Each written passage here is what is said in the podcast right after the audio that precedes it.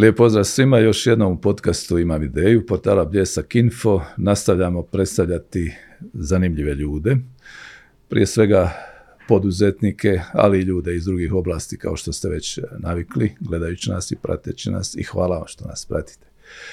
Ovoga puta naš gost, gospodin Rasim Memagić, generalni direktor, predsjednik uprave tvrtke Almaras, poznatog brenda, koji je, koliko me služi pamćenje, prošle godine obilježio 25 godina uspješnog rada i razvitka. Ponešto ćemo čuti i o gospodinu Rasimu, ali prije svega ćemo pričati o biznisu kojim se bavi. Dobrodošli. Dobar dan, hvala na pozivu i drago mi da sam danas u Staru.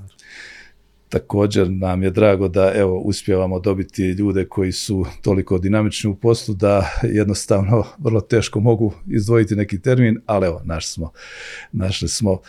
Kazat ću o vama ono što ja znam, rođeni u Sarajevu, stjecali ste iskustva u obiteljskoj kompaniji Almaras, napredovali, danas ste prvi čovjek, najodgovorniji, što još o vama kazati, oženjeni, otac troje djece, je li tako? Jest. Ima li još nešto što sam propustio da treba reći? Pa to je to što se tiče te poslovne karijere, ona se uglavnom gradila kroz Almaras kompaniju, ali sticajem okolnosti puno sarađujemo sa velikim internacionalnim kompanijama i nekako kroz ta jaka partnerstva bilo mi omogućeno, dakle, da u potpunosti dobijem uvid u ono šta rade najbolje kompanije iz ove oblasti, dakle u cijelom svijetu.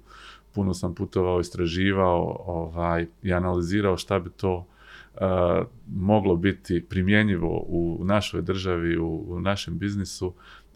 Tako da evo, iako kažem u tom nekom radnoj knjižici uglavnom je iskustvo vezano za privatnu kompaniju, ali zaista tu je dosta radnog iskustva na međunarodnoj sceni.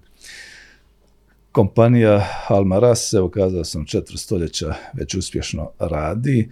Zanimljiv je nastanak, vaši roditelji su kompaniju podigli, krenulo se, može se kazati, od nule, jel tako, 98. godine, čini mi se. Yes, tako.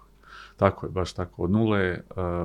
Moji roditelji su inače iz tog tekstilnog svijeta. Nakon rata i razaranja pokušali su da uspostave kompaniju koja je ranije radila u olovu, koja je zapošljavala tada, do tada 500 radnika. Međutim, taj mindset socijalističkog sistema i privatnog biznisa i kapitalizma jednostavno nisu išli jedan s drugim. Taj management se nije snašao u tom okruženju i otac je odlučio da nakon, da kažem, godinu dana mukotrpnog rada, odustane od svega toga i osnuje svoju vlastitu firmu od nule, kako ste rekli, bez kapitala, bez kontakata, bez strojeva, samo tih neki 6-7 ljudi, istomišljenika koji su krenuli sa njima da rade. I eto, od te 98. godine jedan vrlo dinamičan period je iza nas. Kompanija je stalno rasla, razvijala se, reinvestirali smo, znači, svu dobit u novo poslovanje, da bi danas kompanija izgledala ovako kako izgleda. Danas je središte u Visokom, čini mi se prema najnovijim podacima koje sam pročitao imate više od 1200 uposlenika, je li tako? Mm-hmm. Formalno je i dalje sjedište u Olovu, tako je registrovano u Olovu, i dalje posluju financije, razvoj proizvoda i još neke support funkcije, dok smo sada, da kažem, radi neke jednostavnosti poslovanja, dosta tih funkcija upravnih preselili u Visoko, gdje isto tako poslujemo sa proizvodnim pogonom gdje radi oko 500 radnika, a ukupno Almaras broji oko 1200 radnika. Samo da kažemo gdje su još ostali raspoređeni. Pa jeste, imamo 5 lokacija, da kažem, po cijeloj Bosni i Hercegovini, u Visokom Olovu, Varešu, Srebrenici i naravno maloprodajnu mrežu sa 25 prodajnih objekata, isto tako u Bosni i Hercegovini, Sloveniji i tako. Ovaj naziv Almaras, isto sam negdje pročitao, također je nastao od osobnih imena, jel tako? Yes. To odnosi se na vašu majku i na vaše ime, jel tako? Yes. Ja sam bio protiv toga, odmah da kažem. Naš porodični prijatelj, advokat koji je donio tu registraciju, je to s ocem dogovorio bez našeg znanja. Onda sam ja pitao, pa zašto ti nisi u imenu? Ne, kao vi ćete to dobro. I ime je zanimljivo u tom smislu što je stvaralo kod, recimo, krajnjih potrošača dosta kreacija na temu. Bilo je priče kao, to je neka dizajnerica koja se zove Almaras iz Njemačke, koja je tu napravila neku kompaniju. Bilo je raznih, kako ljudi nisu znali pozadinu te priče, onda su jednostavno kreirali svoje mišljenje o tom nazivu. U neku ruku bilo je to i od koristi za stvaranje brenda i prepoznatljivosti, da. Inače, otac se bavi i politikom, jel tako? Ima načelničku funkciju u Olovu i poznat je kao jedan od onih ljudi koji zapravo se bavi ponajviše humanitarnim radom uz taj politički rad, dakle načelnički, što je također pozitivno. Kakva je uloga roditelja danas što se tiče same kompanije? Pa jeste, taj period kada je otac odlučio da se bavi politikom iz čistog namjere da se ne bavi visokom politikom, nego da se bavi lokalnom zajednicom, jer je vidio da ta zajednica propada, da nema perspektivu, da mladi odlaze, da se kompanije gase i on je htio svojim znanjem, iskustvom i utjecajem, da kažem, u društvu, da to promijeni. I evo, kogod prolazi kroz Olovo može da vidi promjenu koju je on napravio za to svoje vrijeme, koliko je načelnik opštine. Ja sam na početku bio protiv toga, jer jednostavno mi nismo politički na neki način školovani i usmjereni u tom smislu, ali je to na kraju bio pravi pogodak, jer je lokalna zajednica dobila jako puno.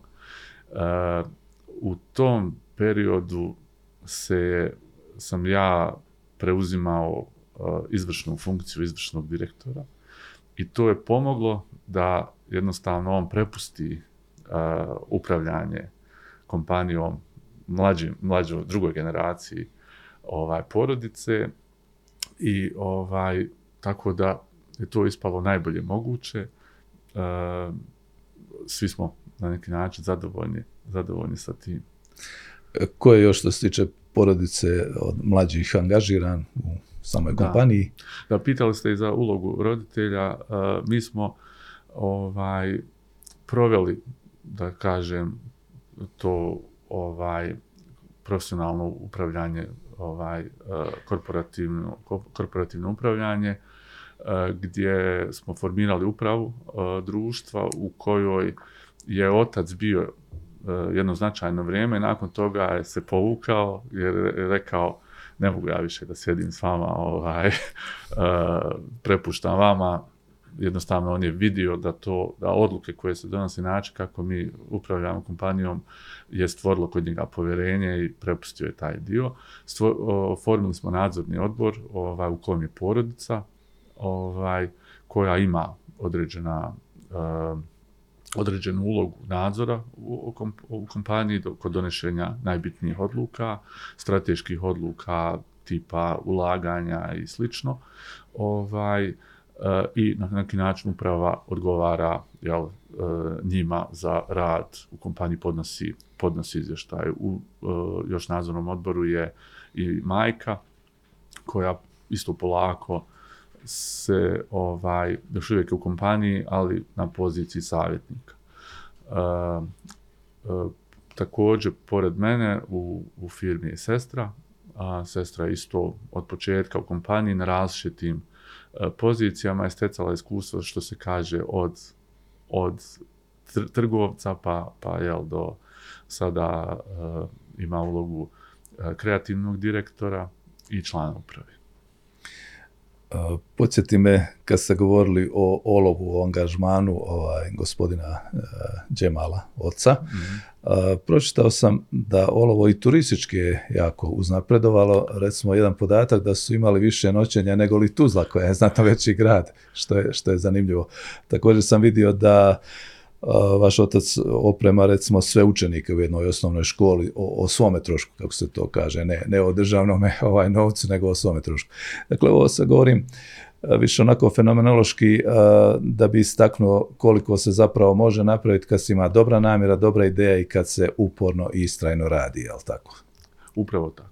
Evo, mi smo stvarno na nekoliko tih stvari u olovu ponosni, u tako malom mjestu, jel, da imate kompaniju kao što je Almaras, za koju se zna, jel, ne samo u Bosni i Hercegovini, nego i u regionu i svijetu.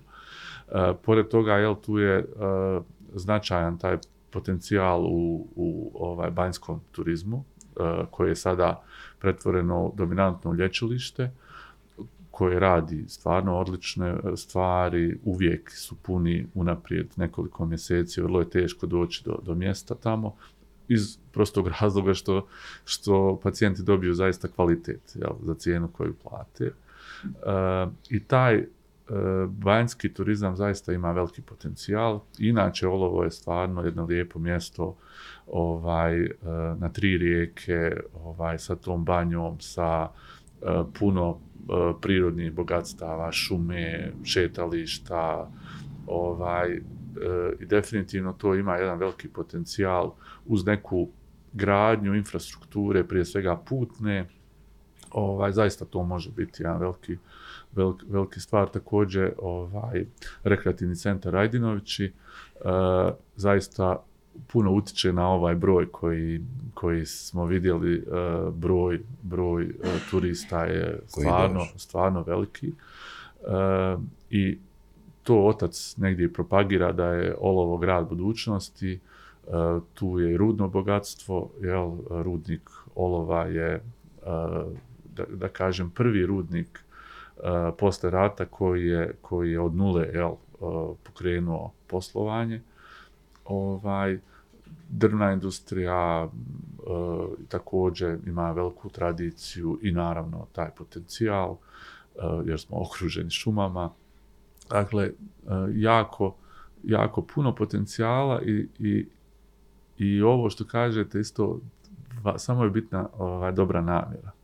Mi smo u zadnje 4-5 godina zaista ponosni na naš nogometni klub Stupčanca, koji je, jel, iz druge federalne lige došao u prvu federalnu ligu, i sada je na drugom mjestu, jel, maltene se bori za prvo mjesto i ulazak u Premier Ligu. Dakle, iz jednog malog mjesta takvi uspjesi se množe sa stotinu, jel, u odnosu na ono kakve resurse imaju drugi i kakve rezultate pružaju. Da, i slažem se, ovo putna infrastruktura je jako bitna, to bi stvarno pridonijelo. Uvijek kad vozim prema Tuzli, to mi padne na pamet, šteta za ovako lijep kraj da se ipak neka bolja cesta, šira i onako ugodnija za vožnju, ne izgradi. Jest. Ali bit će vada i toga, jel? Jeste, evo samo primjer jedan, sjećam se teksta, mislim, ako se ne varam, da je bio u Jutarnjem listu, gdje su bili u posjeti olovu, i ona dionca Karaule kada je izgrađena sa onim tunelom i pristupnom cestom i ta priroda, novinar je objašnjavao kao da se nalazi u Švicarskoj, jel, gdje su onda posjetili olovo, banju, katoličku crkvu koja ima veliku tradiciju i tako dalje. Zaista jedno mjesto koje se puno ne razlikuje od nekakvih planinskih centara u Švicarskoj. Naravno. pogotovo u onom osnježenom dijelu kad zimi čovjek vozi, zaista fascinantno nama koji ne viđamo često snijeg. Vratimo se malo samoj kompaniji, evo ponešto je kazano gdje se nalaze pogoni, koliko ljudi, načelno i čime se bavi, ali malo specifičnije da kažemo čime se sve bavi Almaras. Pa evo, Almaras je prve korake napravila u smislu saradnje sa zapadnoeuropskim firmama koje su bile naši kupci. Kasnije se to nekako preformulisalo u saradnju sa najvećim, svjetskim brendovima u ovoj oblasti finog rublja i spavačeg programa, jer jednostavno postižući taj kvalitet i servis prema kupcima, mi smo se na neki način plasirali u prvu ligu, da se tako izrazim. Dakle, to je jedan najveći dio biznisa i dalje saradnja sa velikim svjetskim brendovima, negdje oko 75% prihoda je od izvoza i to su dugogodišnje saradnje, već 12-15 godina sa firmama kao što su Triumph, Armani, Hugo Boss, najveći brendovi. Međutim, nije nevažno spomenuti razvoj Almaraz brenda. 2001. godine sestra i ja smo zaista zasukali rukave i sav taj novac koji smo zaradili od poslova sa inostranstvom smo ulagali u marketing i u razvoj naših proizvoda. Na primjer, 2004. godine smo angažovali dizajnera iz Austrije koji je sa nama radio nekih skoro 14 godina, na razvoju tog dizajna i proizvoda, po najvišim svjetskim standardima. To je tada bilo zaista rijetkost da se jedna domaća firma odluči da zaposli dizajnera iz Austrije, na primjer. I naravno, bio je to veliki rizik, da li će to uspjeti, bila su to velika ulaganja za nas. Posjedujemo razvoj proizvoda i taj razvoj proizvoda je nama donio zapravo najveću korist. Mi, obzirom da smo imali integrisan skoro cijeli proces, vrlo lako smo preuzimali nove projekte od ovih stranih brendova, jer oni su tada na neki način smanjivali obim poslovanja u Europi, čak su i veliki dio tih kapaciteta povlačili sa Dalekog istoka. Tako da, sad možemo reći, Almaras je jedan od najvećih proizvođača finog rublja u Europi. Jedna fabrika od 1200 radnika, ne sreće se baš tako često. Kako reagiraju veliki brendovi, ugledni, kad se prvi put dođe kod njih i ponudi suradnja iz Bosne i Hercegovine? Pa dobro pitanje. Vidi se tu jedan skepticizam, kao Bosna, da li oni uopšte znaju o čemu pričaju, ne znajući da, Bosna i Hercegovina ima veliku tradiciju, u obradi tekstila, tu je bila i primarna proizvodnja repromaterijala i tako dalje, ali nažalost to je sve ugašeno. Primjera radi iz Armanija, kada smo otišli u Italiju da ponudimo saradnju, bili su vrlo skeptični, ali su na kraju odlučili da dođu u Bosnu i Hercegovinu, da posjete Sarajevo i da posjete firmu. I u prvom danu, to nam se nikad nije desilo do tada, u prvom danu posjete otvoreno su rekli, vi ste dobili posao. Dakle, kad su vidjeli organizaciju firme, šta se radimo, za koga se radimo, kako kompleksne stvari radimo, oni su odmah vidjeli da mi možemo raditi i za njih i da apsolutno zadovoljavamo sve standarde. Zanimalo me također, pošto nisam tu puno na domaćem terenu, kad je u pitanju struka, o nekim, recimo, trendovima suvremenim, aktualnim kada je u pitanju ova branša, odnosno kad je u pitanju i proizvodnja kojom se vi bavite, što je sada aktualno, na što recimo sada treba obratiti pozornost? Pa što se tiče trendova, danas je, kad govorimo o onome što kupci od nas očekuju, traži se ta visoka fleksibilnost, dakle prilagodljivost, jer se i globalni trendovi značajno mijenjaju. I globalni trendovi potražnje, vi u jednoj godini imate velike oscilacije u potražnji, od toga da traže se kapaciteti više ili dodatni radnici, do toga da 3 mjeseca imate pad potražnje za 30%. Dakle, velika je tu na neki način promjena u odnosu na ono što smo imali prije, recimo 10 godina, kada ste potpišete ugovor na godinu dana i malte ne, on se ne mijenja u tom smislu. Drugo, industrija ide u smjeru organske proizvodnje, održive proizvodnje, puno se priča o karbonskom otisku, dakle, jer na neki način možda nismo u prvoj kategoriji, ali sigurno u drugoj kategoriji tekstilna industrija je obilježena kao neko ko je pod nadzorom i ko treba da vodi računa o tom procesu zagađenja. Mi smo u tom smislu se prilagodili, pridobili smo sve potrebne certifikate, ecotex, onda GOTS certifikat, STEP certifikat, to sve certifikati za organsku proizvodnju i na neki način postiču to održivo poslovanje i negdje očekivanja su da 25. i 26. najveći dio, da kažem 80+% budu proizvodi izrađeni od organskog materijala. Dalje, trendovi u dizajnu standardno se dosta mijenjaju, potrebno je da pratite te smjernice. Mi u tom smislu smo vidjeli jednu potrebu i priliku da se povežemo sa industrijom dizajna, kreativnom industrijom. Nekako smo vidjeli da te dvije strane, da kažem, industrija i dizajn, ne pričaju dovoljno, a smatramo ako budu dovoljno povezani i ako budu sarađivali, da možemo zaista imati fantastične rezultate.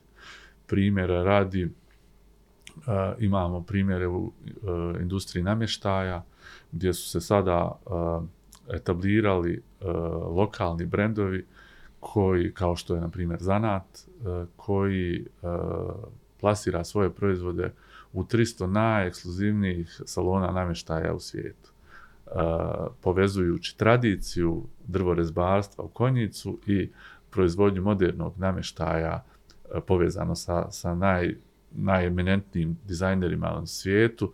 Oni su sada prepoznati kao jedan od vrhunskih proizvoda i vrhunskih brendova u oblasti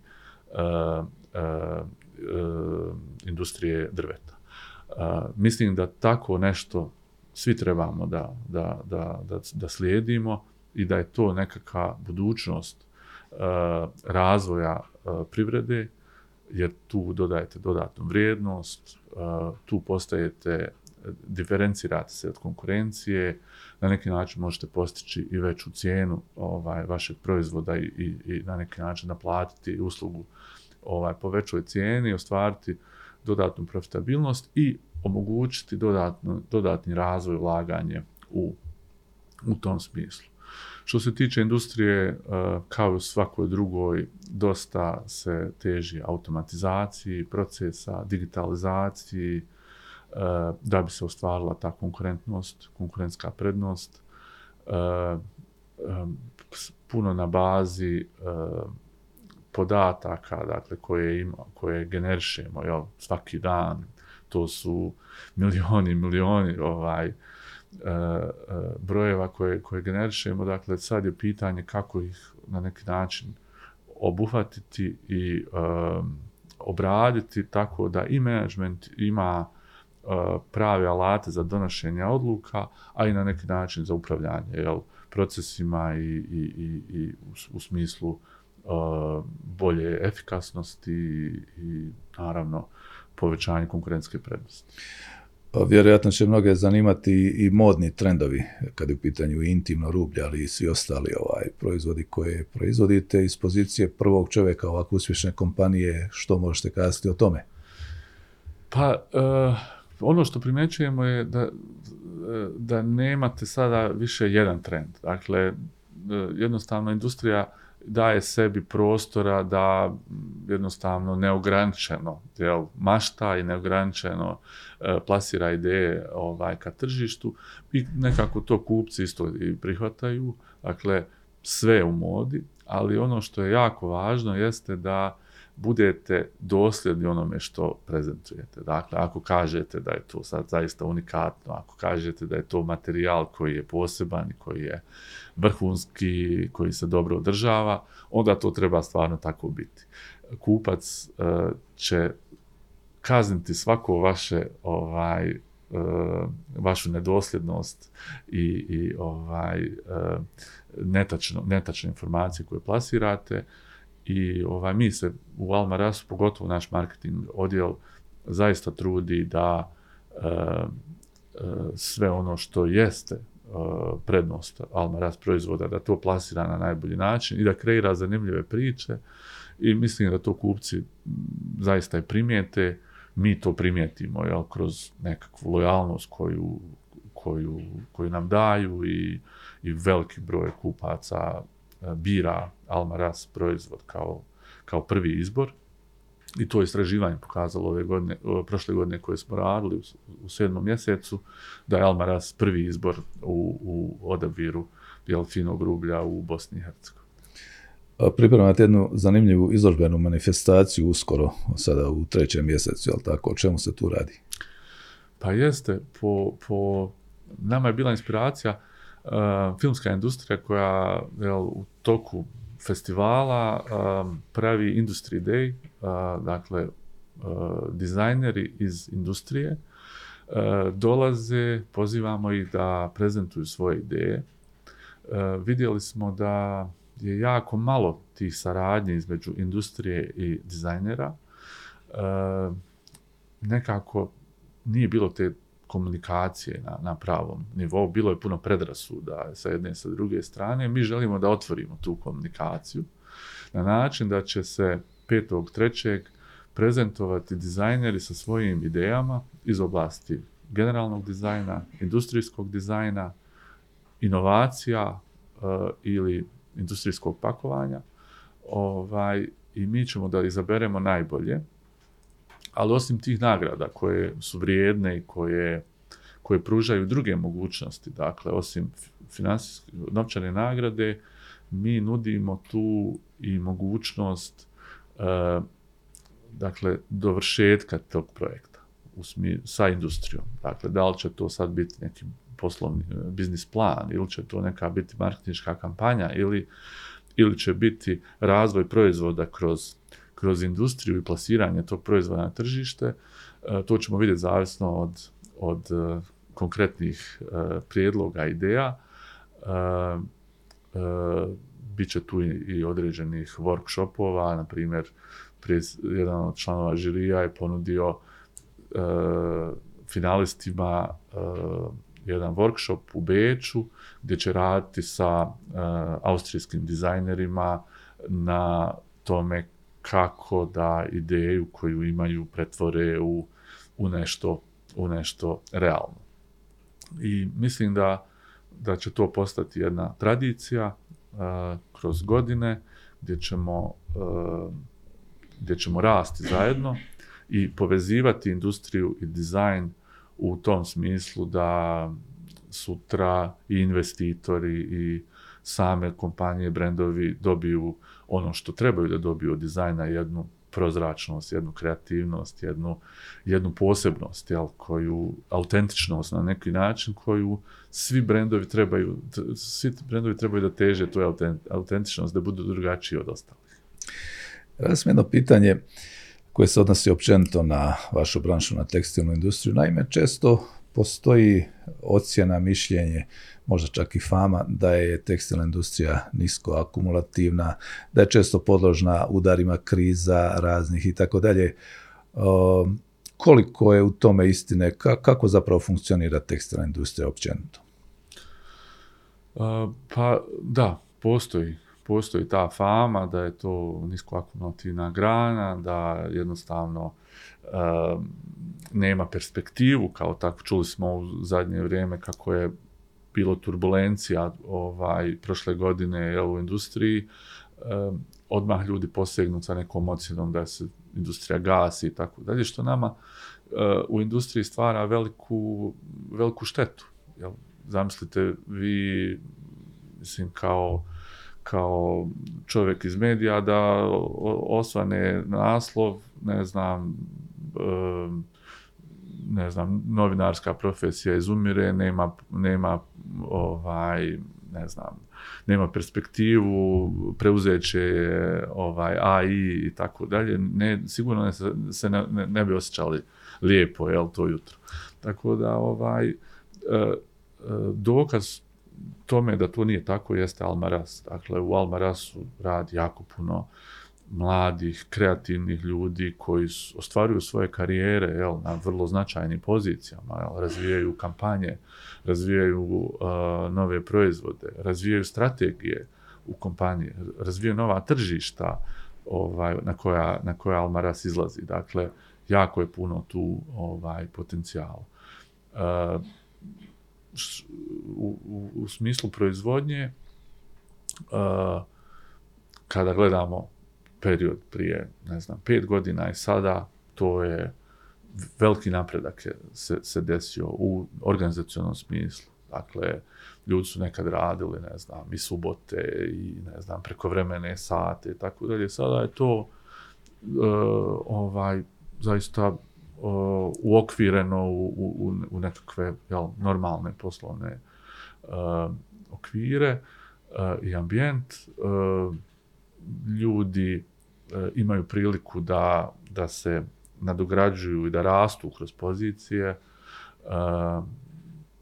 Primanja svake godine rastu. Sami znamo da Bosna i Hercegovina kao država generalno ima problem sa standardom i to na neki način mi u kompaniji svakako kroz nekakvu bolju organizaciju, efikasnost nastojimo naprijediti. Samo čujemo i nekakva rješenja koja su ad hoc, koja preko noći trebaju da dođu. To nije dobro ni za jednu industriju, ni za tekstilnu industriju. Dakle, potrebno je vrijeme da se ljudi obuče, da rade na toj efikasnosti. Tako da, mislim, sama činjenica kada pitaju me da li tekstilna industrija ima budućnost, Almaras je u prethodnih 5 godina uložila 14 miliona maraka u svoje poslovanje. Dakle, sigurno ne bismo ulagali i kad ne bismo vjerovali. I sigurno ta investicija će dati rezultate na dugi rok. Dakle, ona ne može se desiti ništa preko noći, ali sigurno je da svaki biznis u koji se investira, u koji se razvija i koji svake godine unapređujete, da on ima perspektivu. Kad su u pitanju ove krize, općenito, a bilo ih je u zadnjih 4-5 godina nekoliko baš koje su onako udarale, kako ste se vi nosili s time, kako ste ih prebrodili? Pa jeste, ja kažem, ovakve 3 krize, recimo, prije 40 godina, možda menadžer doživi 1 u karijeri, a ja sam doživio 3 u 4-5 godina. Pa možemo reći da se Almaras zaista dobro nosi sa tim promjenama i zahvaljujući i podršci vlasnika i hrabrosti menadžmenta da se suoče sa odlukama, donesu nekakve odluke, su jako važne. Evo, primjer radi, kada je korona krenula 2020. godine, mi smo, recimo, doživjeli taj šok, mentalni šok u smislu, za 2020. godinu smo ugovorili poslova 20% više nego 2019. I neposredno posle te proslave koju smo imali da to proslavimo, taj uspjeh, desilo se zatvaranje. Od takve jedne situacije došli ste u situaciju potpune neizvjesnosti. Pogotovo je to u kompaniji koja ima 1300 zaposlenih, tada onako bilo baš jedan veliki šok. Ali ta visprenost menadžmenta i naravno svih uposlenika da nakon 7 dana tog nekog prvog šoka odmah krenemo u promjenu strategije, razradu plana i tako dalje, je dovela do toga da smo bili u prednosti u odnosu na ostale konkurente, jer oni su, 2 mjeseca hibernirali, dok smo mi aktivno radili. Sjećam se da smo tada plasirali jednu prodajnu kampanju na online platformi i u dva ta intervala smo napravili takav boom da su nam padale stranice na web shopu zbog ogromnog interesovanja, jer ništa nije radilo, a mi smo se pojavili sa nekim novim proizvodima koji su bili tada vrlo atraktivni. Tu koronu smo zaista dobro podnijeli.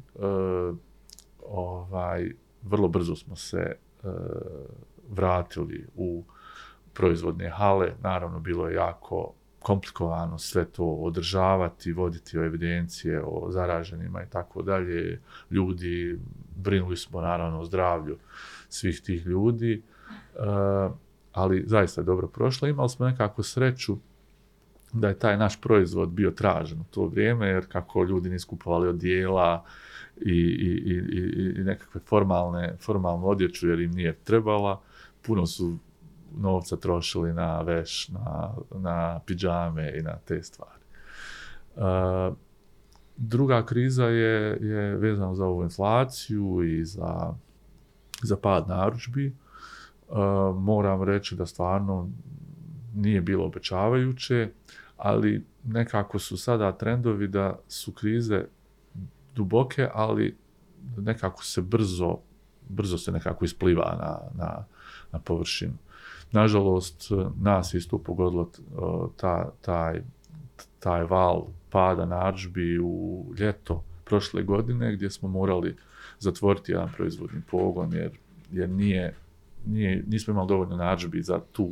Radi se o Bosanskom Petrovcu. O Bosanskom Petrovcu, ali jednostavno nekada morate donijeti takve odluke kako bi ostatak biznisa bio na neki način stabilan i ozdravio.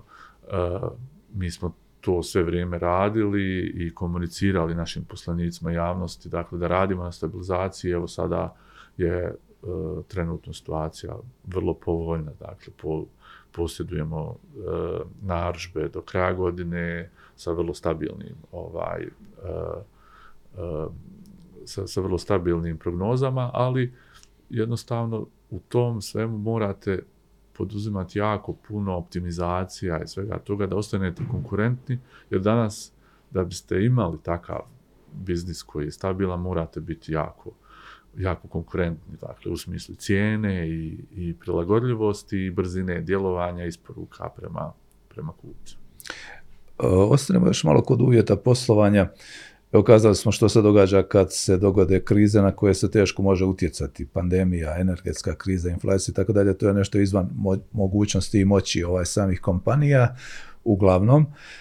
Ali recimo neki uvjeti kad je u pitanju Bosne i Hercegovina specifični, kad je u pitanju realni sektor, privatno poduzetništvo, opterećenost cijene rada, opterećenost mnogim drugim komplikacijama u poslu i oko dobivanja dozvola i tako dalje.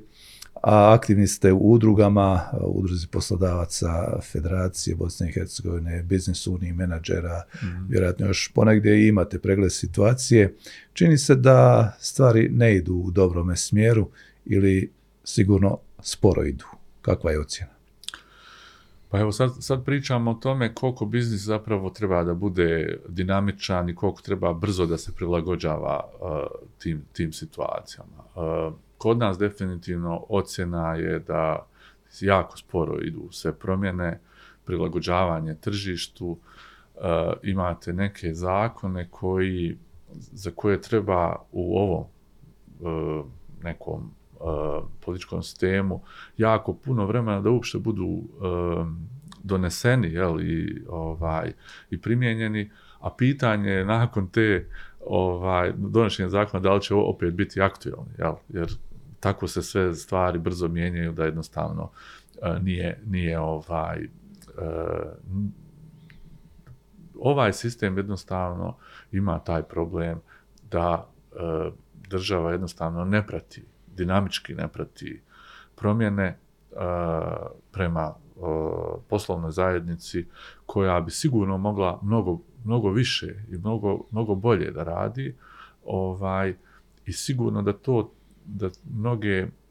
mnogi projekti trpe zbog toga, koji su možda i unosni za privredu, u kojima se uslovi prema radnicima mogu biti mnogo bolji i tako dalje. Ovo što se tiče poslodavaca, nama je gorući problem, mi smo detektovali taj problem opterećenosti, te bruto plate visokom stopom doprinosa. I u ovoj sada periodu kada je potrebno povećati neto primanja uposlenika, to je trebala biti jedna velika podrška da se smanje doprinosi, a da taj isti iznos se usmjeri prema neto platama radnika. Na taj način se je moglo jako puno radnika zadržati da ne odu iz Bosne i Hercegovine. I tu je još niz zakona koje treba spomenuti. Imam dojam jednostavno da nema komunikacije između poslovne zajednice i institucija koje su dužne da prate trendove i da na neki način se prilagođavaju potrebama. Dakle, to nije nikakav ustupak privrednicima, niti privrednoj zajednici, već jedna potreba cijelog društva da se ono na neki način izbori sa svim izazovima, i ovo što smo govorili, da se izborimo da povećamo standard naših radnika kako bi oni vidjeli perspektivu ostanka u Bosni i Hercegovini. Ta komunikacija bi se morala poboljšati, da jednostavno uvažavamo jedni druge. Imate sada prijedlog zakona o minimalnoj plati koji je već u Republici Srpskoj i na neki način primjeni. U Federaciji još nije, ne znamo da li će se on desiti u toku ove godine ili početkom naredne godine, šta će biti od toga, ali vidimo puno manjkavosti u samom prijedlogu, gdje dosta firmi može biti dovedeno na rub egzistencije sa takvom jednom odlukom. Dakle, primjer minimalne plate, svi poslodavci jesu da se povećavaju minimalne plate, ali pitanje tajminga i pitanje je da li se donosi prijedlog koji je u potpunosti usklađen sa stvarnim potrebama. Na primjer, imate izuzetaka kao što su, radnici na obuci koji trebaju da imaju poseban tretman. Pitanje bolovanja je nešto što je sve više opterećuje poslovanje kompanija, a na neki način ne rješavamo suštinski nijedan problem s tim, nego samo dobivamo dodatne troškove za poslovanje i pad konkurentnosti. na tržištu.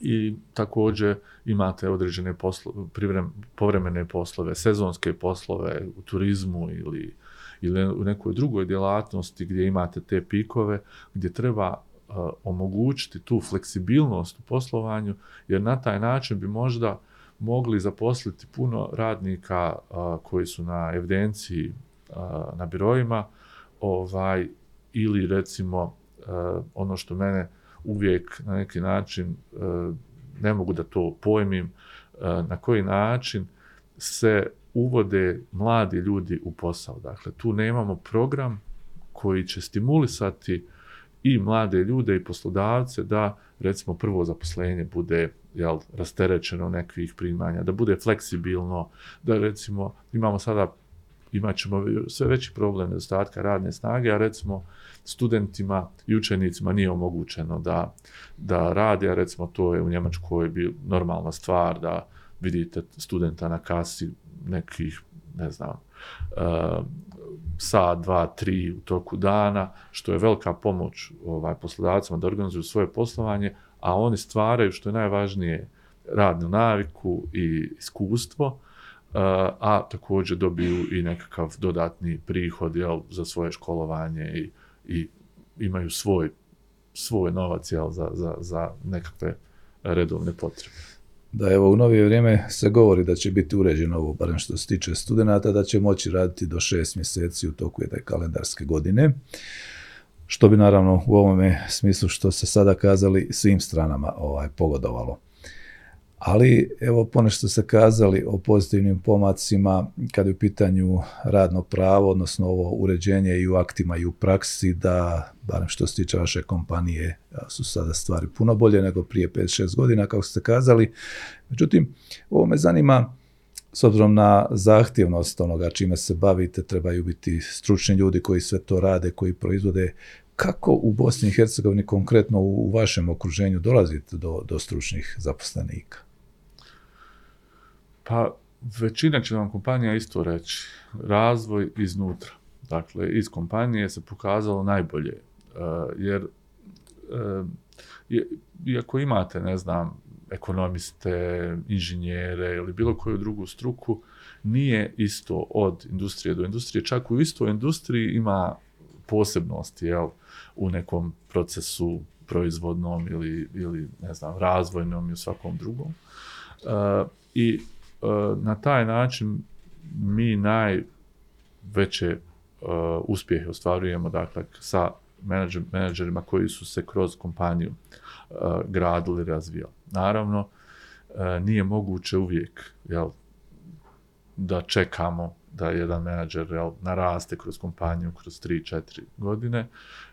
Zapošljavamo i eksterno. Taj problem stručne osposobljenosti i praktične osposobljenosti je nešto što nam stvara veliki problem. Evo sada, na primjer, upravo ovo što govorimo. Ako hoćemo minimalnu platu od 1000 maraka, da isplatimo radniku prvi mjesec kada on počne da radi, on bi trebao da bude već osposobljen neki 70-80% da stiže taj nekakav cilj koji ima. To nije moguće. Dakle, dobivamo radnike koji nemaju ni dana prakse, apsolutno ne poznaju taj proces i tako dalje. Treba nam najmanje 6 mjeseci do godinu dana da obučimo tog radnika. Naravno da to ide na teret poslodavca, ali ide na teret i radnika koji ne može da ostvari punu platu dok ne savlada te neke osnovne stvari. Kada bismo imali proces dualnog obrazovanja u školama, onda bi definitivno uspjeli da riješimo nekoliko stvari. Jedna stvar je ovo što sam govorio, dakle da već osposobite radnika, da on je prilično spreman da ispunjava one ciljeve koje se od njega očekuju. Drugo, sama orijentacija učenika ili studenta, dakle, da se profiliše u onaj posao koji želi da radi. Dakle, mi imamo situacije da student koji, 4-5 godina studira neki smjer, kada se dođe u dodir nakon studija sa tom industrijom, shvati da to nije za njega. Dakle, to je, mislim, katastrofa. I za jednu i za drugu stranu, pogotovo za te mlade ljude. Dakle, ta praksa bi njima odmah pokazala da li se oni mogu naći, ne znam, u nekoj metalnoj industriji, da li se mogu naći, ili su više za neki dizajn, ili su više za ne znam, neke administrativne poslove i tako dalje, da se profilišu sami, da vide šta im najbolje odgovara i da se u tom smjeru razvije. Kako je komunikacija sa školskim ustanovama? Ima li ono u smislu da pitaju poslodavce, gospodine Rasme, evo vidimo vi dobro radite, zapošljavate, kakvi vama radnici trebaju, što bismo mi trebali u školama, odnosno na tekstilnom fakultetu ili već kojem tehnološkom upisivati i obratno, možete li se vi obratiti da utječete na taj trendove? Pa prvo, veliki problem je što je obrazovanje spušteno na kantone, dakle ako hoćete da nešto promijenite, dakle morate ići od kantona do kantona, od opštine do opštine, od škole do škole, koja se opet obraća kantonalnim ministarstvima za usvajanje tog nekakvog plana i programa, i to je jedan veliki problem.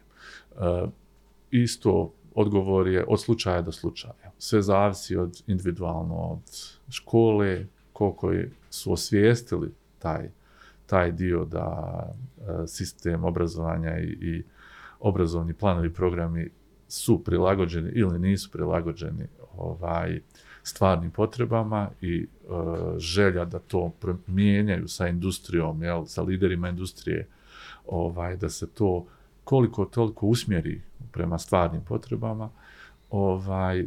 Tako vam je, mi smo pokušali nekoliko puta sa nekim međunarodnim organizacijama, koje su tu, imaju taj mandat da pomognu u toj saradnji između obrazovnih institucija, privrede, opština i tako dalje. I jako to ide sporo i često se odustane od projekta zato što jednostavno nisu svi subjekti se usaglasili da zaista žele da uđu u projekt. Da. Govoreći o ovome, evo spomenuli ste da bi bila naravno potreba i želja poslodavaca u konačnici sa ljudske strane gledano da ljudi ne odlaze, da nema te fluktuacije, da se može računati dugoročnije na ljude koji za poslodavca rade. Kakva je situacija kod vas? Jeste li u mogućnosti da zadržite gro ljudi koji su počeli kod vas raditi u određenom trenutku? Pa, stanje je kompleksno. Sada, naravno, prvo i osnovno je, kompanija je usmjerena na zadržavanje kadrova, mnogo više nego na pronalazak novih, jer novih je sve manje i manje. Mi, što se tiče tekstilne industrije, to će u mnogome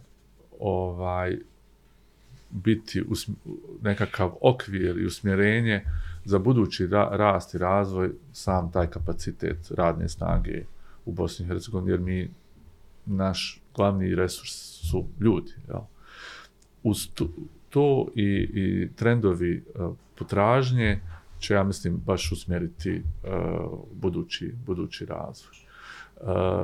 Ovo što smo sada govorili o izmjeni zakona o doprinosima, o nekakvim prilagodljivosti sistema da situacije koje imamo nekakve nepredviđene, da ih brzo prevazilazimo, će u mnogome uticati na budućnost industrije generalno. Primjera radi, industrija obuće i tekstila je bila pogođena prošle godine sa padom narudžbi. I jednostavno te firme i radnici su ostali sami na vjetrometi, bez ikakve pomoći. A recimo da je tada postojao određeni fond kojim su se poslodavci mogli obratiti da dobiju pomoć 3-4 mjeseca, veliki broj radnika bi spasili u tim firmama, ne bi odlazili. Jednostavno prevazišli tu situaciju i nastavili dalje. Danas, ukoliko izgubite taj kontinuitet čak i mjesec dana do dva, jako je teško vratiti radnika ponovo na posao, jer ili je pronašao posao ili je već razmišljao o nekom selidbi i tako dalje, jer se stvorila ta fama jel odlaska u inostranstvo kao najbolje moguće rješenje i tu gubimo svi. Nekako se stvara osjećaj da samo gube poslodavci, ali zapravo tu gubi cijela zajednica. A recimo da postoje ti alati na neki način da se pruži podrška firmi kada je potrebno, vjerovatno se to ne bi desilo. Jer ja kažem poslodavcima ne treba pomoć kada biznis ide dobro. Dakle, nama treba pomoć kada imamo probleme, kada imamo poteškoće, a svi smo svjesni da je posao takav da će barem u 5 do 10 godina firma doći u određeni izazov i problem u kom treba podrška države da bi se posao stabilizovao i da bi kompanija nastavila onako kako je planirala. Nadam se da će čuti oni koji Pa evo. Da.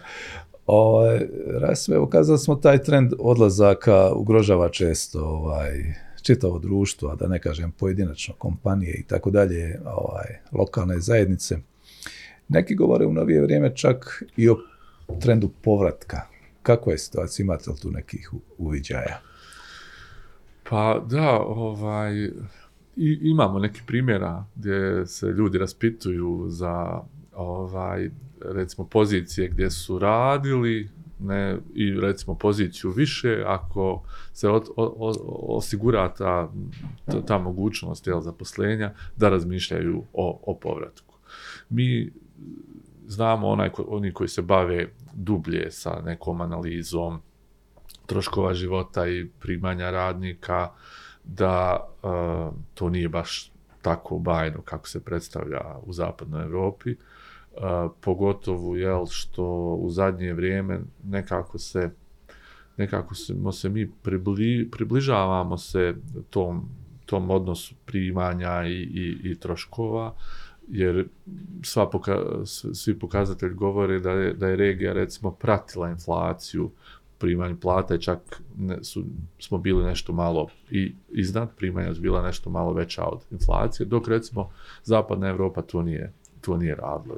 Iz njima poznatih razloga, inflacija je bila veća od primanja i evo vidimo sada i najave velikih štrajkova radnika, jel se naravno dolazi do spoznaje da je sada sve teže platiti račune i da čovjek može da živi od svoje plate.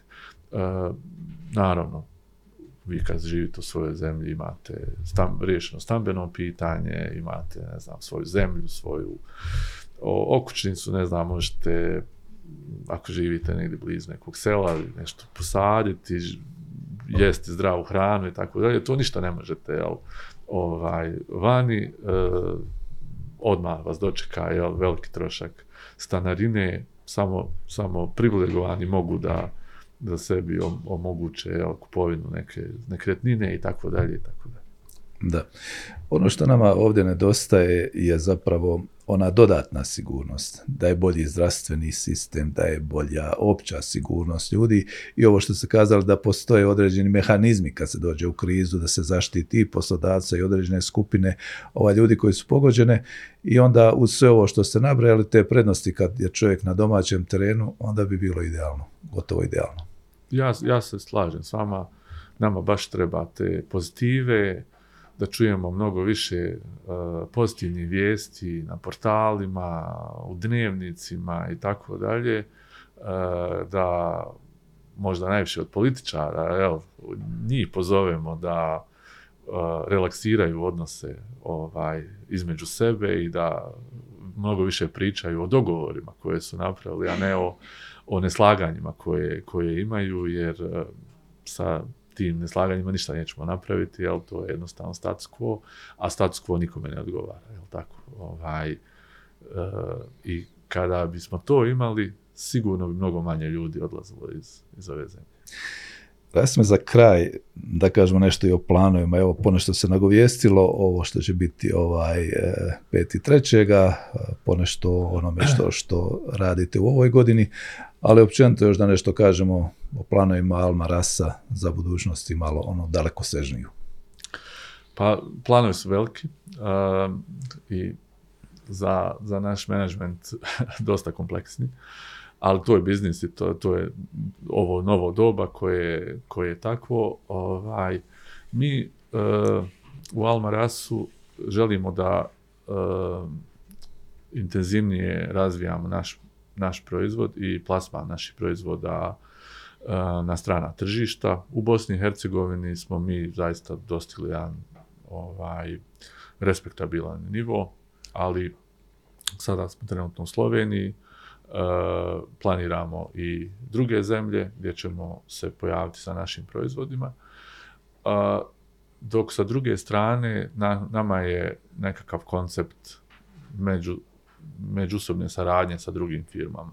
Da li je to u pitanju saradnja sa nekim kreativnim studijima, pa ćemo onda ponuditi nekakvo ukupno rješenje poznatim brendovima, ili ćemo zajedno sa brendovima razvijati proizvode za njih ili neki treći koncept, ali ja vjerujem da se konkurentnost u budućnosti će se postizati isključivo međusobnom saradnjom, jer nijedna kompanija neće biti u mogućnost da bude konkurentna u cijelom lancu. Dakle, imate logistiku u kojoj su imate eksperte, imate, razvoj proizvoda, imate proizvodnju gdje, Almaras recimo je sigurno lider, imate opet jačinu brendova strani koje je jako teško dostići, biti na tom nivou, jer su to kompanije preko 100 godina. I ta sinergija između kompanija, ja mislim da će donositi najveću prednost. Imamo velike planove za razvoj naših ljudi, to je nešto što nam garantira uspjeh, dakle da menadžeri, pravi ljudi na pravom mjestu u potpunosti slijede viziju i misiju kompanije. Mislimo da će to zaista doprinijeti da Almaras ostane lider, ali sada ne samo u Bosni i Hercegovini, nego i u regiji i šire. Nadamo se, vjerujemo. Hvala za gostovanje i evo želimo puno uspjeha u budućnosti. Hvala vam. Gledali ste još jedno izdanje podcasta Imam ideju. Naš gost bio je gospodin Rasim Memagić, glavni direktor, predsjednik uprave kompanije Almaras. Vama hvala što nas pratite i podržavate, pretplatite se. Kolegici Ivani hvala što nas je ovako lijepo snimala i pratila, a vi gledajte da nas gledate.